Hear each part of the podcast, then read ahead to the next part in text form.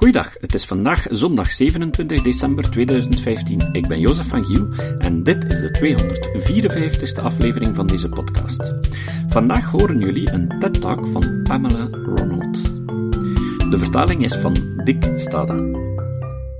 Een pleidooi voor het genetisch modificeren van voedsel. Ik ben een plantengeneticus. Ik bestudeer genen die planten resistent maken tegen ziektes en tolerant maken voor stress. In de afgelopen jaren zijn miljoenen mensen argwanend geworden voor genetische manipulatie. Ik zal je vandaag een andere kijk op de zaak geven. Mijn echtgenoot Raoul boert biologisch. Op zijn boerderij teelt hij allerlei soorten groenten. Dit is een van de vele vormen van biologische teelt die hij toepast om zijn bedrijf gezond te houden. Kan je je voorstellen welke reacties we krijgen? Echt? Een biologische boer en een plantengeneticus? Ben je het ooit met elkaar eens? Toch wel. En dat is niet moeilijk, omdat we hetzelfde doel hebben. We willen de groeiende bevolking voeden zonder de natuur verder te vernietigen. Dat is volgens mij de grootste uitdaging van onze tijd.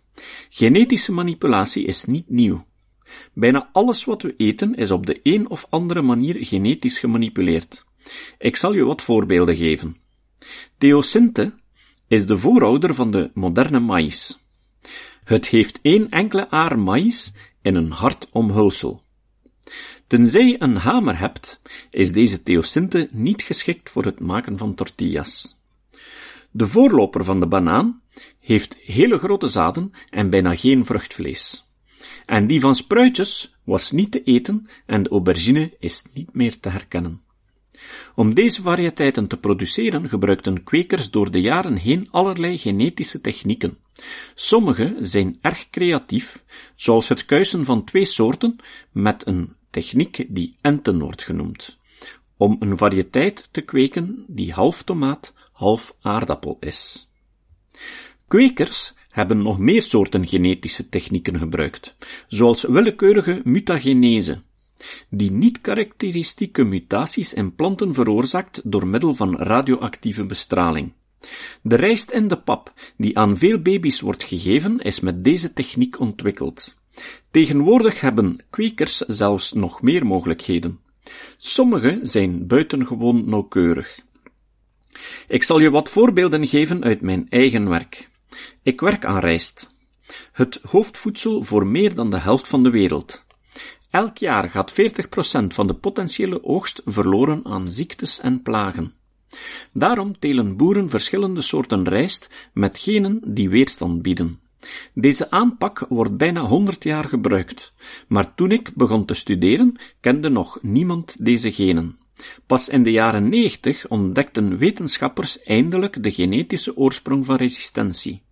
In mijn lab hebben we een gen geïsoleerd voor immuniteit tegen een ernstige bacteriële ziekte in Azië en Afrika. We ontdekten dat we het gen in een gangbare rijstsoort konden knutselen die normaal gevoelig is. In de maand dat mijn lab onze ontdekking over het immuniteitsgen van rijst publiceerde, kwam mijn vriend en collega Dave McKill langs en hij zei 70 miljoen rijstboeren hebben problemen met het telen van rijst. Dat komt omdat hun rijstvelden overstromen. Ze leven van minder dan 2 dollar per dag. Hoewel rijst goed groeit in stilstaand water, gaan de meeste soorten dood als ze gedurende meer dan drie dagen onder water staan. Men verwacht dat overstroming, naarmate het klimaat verandert, steeds problematischer wordt. Hij vertelt me dat zijn afgestudeerde student Kenon Xu en hij zelf onderzoek deden naar een oude rijstsoort met een bijzondere eigenschap. Hij kon twee weken volledige overstroming overleven.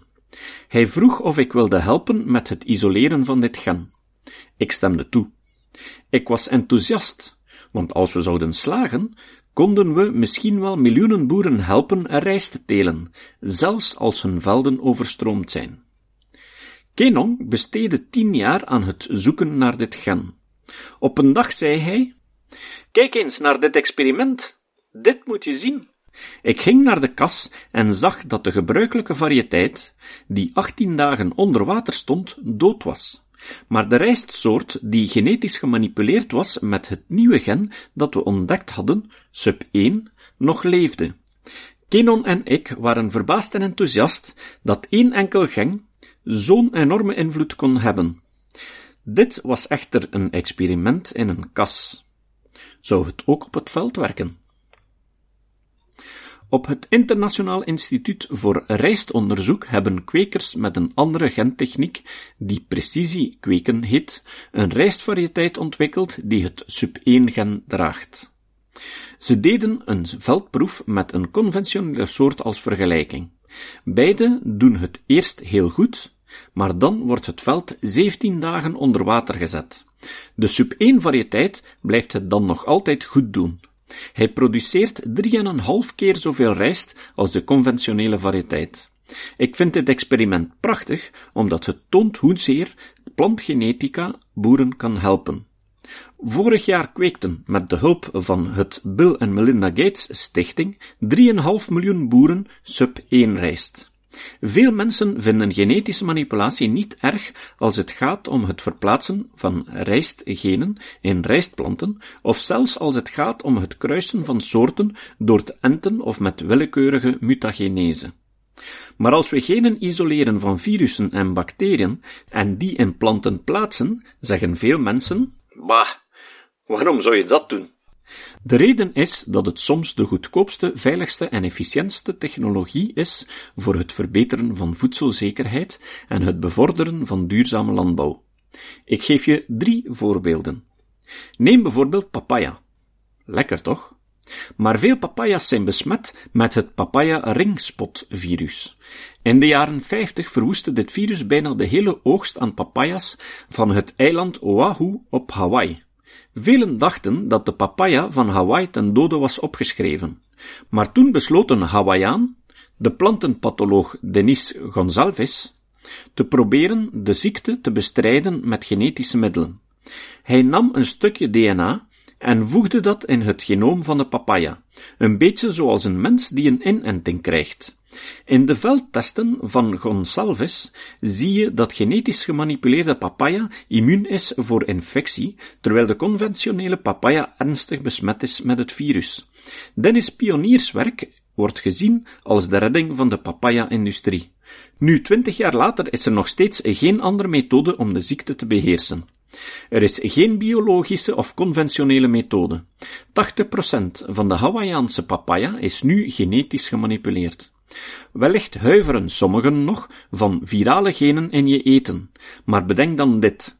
Genetisch gemanipuleerde papaya draagt maar één spoortje virus. Als je in een biologische of conventionele met het virus geïnfecteerde papaya bijt, kou je op het tienvoudige aan virale eiwitten. Aubergines hebben last van een plaag aan schadelijke larven. Ter beperking van deze schade, die desastreus kan zijn voor de hele aubergineoogst in Bangladesh, spuiten de Bengalese boeren insecticiden, twee tot drie keer per week, soms twee keer per dag als de druk hoog is.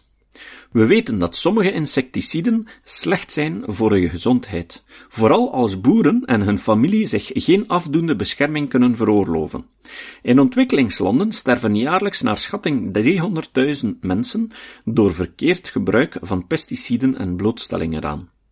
Cornell en Bengalese wetenschappers besloten de strijd aan te gaan door genetica in te zetten die is gebaseerd op biologische teelt. Biologische boeren, zoals mijn echtgenoot Raoul, spuiten een insecticide genaamd BT, dat gebaseerd is op bacteriën. Dit pesticide is specifiek voor rupsenplagen en is niet giftig voor mensen, vissen en vogels. Zelfs minder giftig dan keukenzout. Deze aanpak werkt echter niet zo goed in Bangladesh, omdat deze insectensprays moeilijk te vinden en duur zijn en ze voorkomen niet dat het insect de plant ingaat. Bij de genetische aanpak snijdt men het gen uit de bacterie en stopt die rechtstreeks in het aubergine-genoom. Zal dit insecticidegebruik helpen verminderen in Bangladesh? Zeker weten. Afgelopen seizoen melden boeren dat ze hun insecticidegebruik drastisch konden reduceren tot bijna niets. Ze kunnen oogsten en herplanten voor het volgende seizoen. Je hebt wat voorbeelden gezien van het gebruik van genetische manipulatie tegen ziekten en plagen en voor het verminderen van pesticides. In mijn laatste voorbeeld wordt genetische manipulatie gebruikt om ondervoeding te verminderen. In ontwikkelingslanden worden jaarlijks 500.000 kinderen blind door vitamine A tekort. Meer dan de helft zal sterven. Daarom hebben wetenschappers, ondersteund door de Rockefeller Stichting, rijst genetisch gemanipuleerd tot gouden rijst, omdat hij beta-carotene produceert, de voorloper van vitamine A. Hetzelfde pigment als in wortels. Onderzoekers schatten dat één kop gouden rijst per dag het leven van duizenden kinderen kan redden. Maar gouden rijst wordt fel bestreden door activisten die tegen genetische manipulatie zijn. Afgelopen jaar nog vernielden ze een proefveld op de Filipijnen. Toen ik van de vernieling hoorde, vroeg ik me af of ze wisten dat ze meer vernielden dan een wetenschappelijk onderzoeksproject. Dat ze medicijnen vernielden die kinderen erg nodig hebben om hun gezichtsvermogen en hun leven te redden. Sommige familieleden en vrienden zijn nog steeds bezorgd. Hoe weet je of je die genen veilig kunt eten? Ik legde uit dat genetische manipulatie, het verplaatsen van genen tussen soorten, al 40 jaar gebruikt wordt in wijnen, in medicijnen, in planten en in kaas. Al die tijd is er geen enkel geval van schade aan de menselijke gezondheid of het milieu geweest. Ik vraag je niet om me te geloven. Wetenschap is geen kwestie van geloof. Mijn mening doet er niet toe. Laten we eens kijken naar het bewijs. Na twintig jaar studie en nauwkeurige beoordeling door duizenden onafhankelijke wetenschappers hebben alle grote wetenschappelijke organisaties geconcludeerd dat gewas dat nu op de markt is, veilig is om te eten en het proces van genetische manipulatie niet meer risico's inhoudt dan de oudere methoden van genetische modificatie. Dit zijn dezelfde organisaties die de meesten van ons vertrouwen als het gaat om andere belangrijke wetenschappelijke zaken, zoals de klimaatverandering of de veiligheid van vaccinatie. Raoul en ik denken dat we ons geen zorgen moeten maken over de genen, maar ons moeten richten op hoe we kinderen gezond kunnen grootbrengen, ons afvragen of boeren op het platteland goed kunnen gedijen en of iedereen zich genoeg voedsel kan veroorloven. We moeten aantasting van het milieu proberen te minimaliseren, waar ik bij de argumenten en verkeerde informatie over plantengenetica het meest van schrik, is dat de armste mensen, die er het meest baat bij hebben, de toegang ertoe ontzegd wordt vanwege een vage angst en vooroordelen van degenen die wel genoeg te eten hebben. We staan voor een enorme uitdaging. We moeten wetenschappelijke innovatie appreciëren en gebruiken. Het is onze verantwoordelijkheid om te doen wat we kunnen om het lijden van de mens te verlichten en het milieu te beschermen. De mensen die tegen GGO's zijn, komen met twee dingen. Complexiteit en de onbedoelde gevolgen. De natuur is ongelooflijk ingewikkeld. Als we deze nieuwe genen inzetten, die niet door jaren evolutie zijn gevormd en zich mengen met de rest, zou dat dan niet kunnen leiden tot problemen? Vooral als bedrijven er baat bij hebben ze te gebruiken. De angst is dat die motieven ervoor zorgen dat men niet alleen uit wetenschappelijk oogpunt handelt, en al doet men dat wel, dat er toch onbedoelde gevolgen zijn. Hoe weten we dat het geen groot risico inhoudt? Vaak leidt geknoei met de natuur tot grote onbedoelde gevolgen en kettingreacties. Wat de commercie betreft, moet je begrijpen dat boeren in de ontwikkelde wereld bijna alle biologische en gewone boeren zaad kopen bij zadenbedrijven. Het is inderdaad commercieel belangrijk veel zaad te verkopen, maar hopelijk verkopen ze zaad dat de boeren willen kopen. In ontwikkelingslanden is dat anders. Boeren daar kunnen geen zaad kopen. Deze zaden worden er niet verkocht. Deze zaden worden er gratis verspreid via traditionele, gecertificeerde partijen. Het is in ontwikkelingslanden dus belangrijk dat de zaden gratis zijn. Het zaad van overstromingstolerante rijst wordt bijvoorbeeld gratis verspreid door Indische en Bengalese agentschappen voor zaadcertificering. Daar zit dus geen commercieel belang aan vast. De gouden rijst is ontwikkeld met behulp van de Rockefeller Stichting. Nogmaals, hij wordt gratis verspreid. Ook hier zit geen commercieel belang bij. En over het mengen van genen, zijn er geen onbedoelde gevolgen? Zeker. Elke keer als we wat anders doen, zijn er onbedoelde gevolgen. Maar een van mijn argumenten was dat we al gekker dingen deden met onze planten, zoals mutagenese met straling of chemische mutagenese. Dat veroorzaakt duizenden onverwachte mutaties en heeft grotere risico's of onbedoelde gevolgen dan veel andere methoden.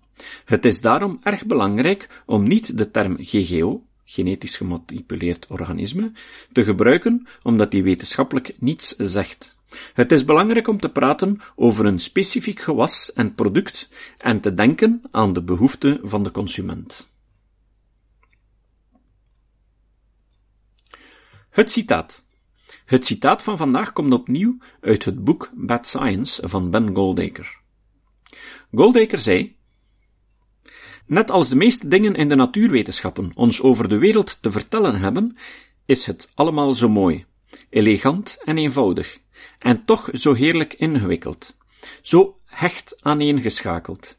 En dan heb ik het er nog niet eens over dat ik me in de verste verte niet kan voorstellen dat iemand in plaats daarvan ooit geloof zou kunnen hechten aan alternatieve New Age nonsens. Tot de volgende keer. Deze podcast is het resultaat van het werk van veel mensen. Rick de Laat verbetert bijna al mijn teksten en maakt de meeste vertalingen. Emiel Dingemans verzorgt onze website en Facebookpagina. Ook Leon Korteweg en Stefan Sutens schrijven, vertalen of verbeteren soms artikelen. Leon onderhoudt bovendien het YouTube-kanaal van deze podcast. De muziek van de intro en de trailer heeft Nick Lucassen geschreven, en soms maken we ook gebruik van muziek van Ad van Nederpelt, die ons zijn prachtige composities ter beschikking stelt. Dit was de podcast Kritisch Denken. Vergeet niet om alles kritisch te behandelen, ook deze podcast. Voor verdere informatie over deze podcast, links en voor de tekst, surf naar www.kritischdenken.info. Als je deze podcast belangrijk vindt, kun je me steunen door anderen warm te maken ook eens te luisteren. Stuur een e-mail naar vrienden met een link naar de website en plaats de link in de handtekening van je e-mails. Tevens kun je op iTunes deze podcast een beoordeling geven of een recensie schrijven. Of je kan op je eigen website of blog een link naar kritisch denken plaatsen.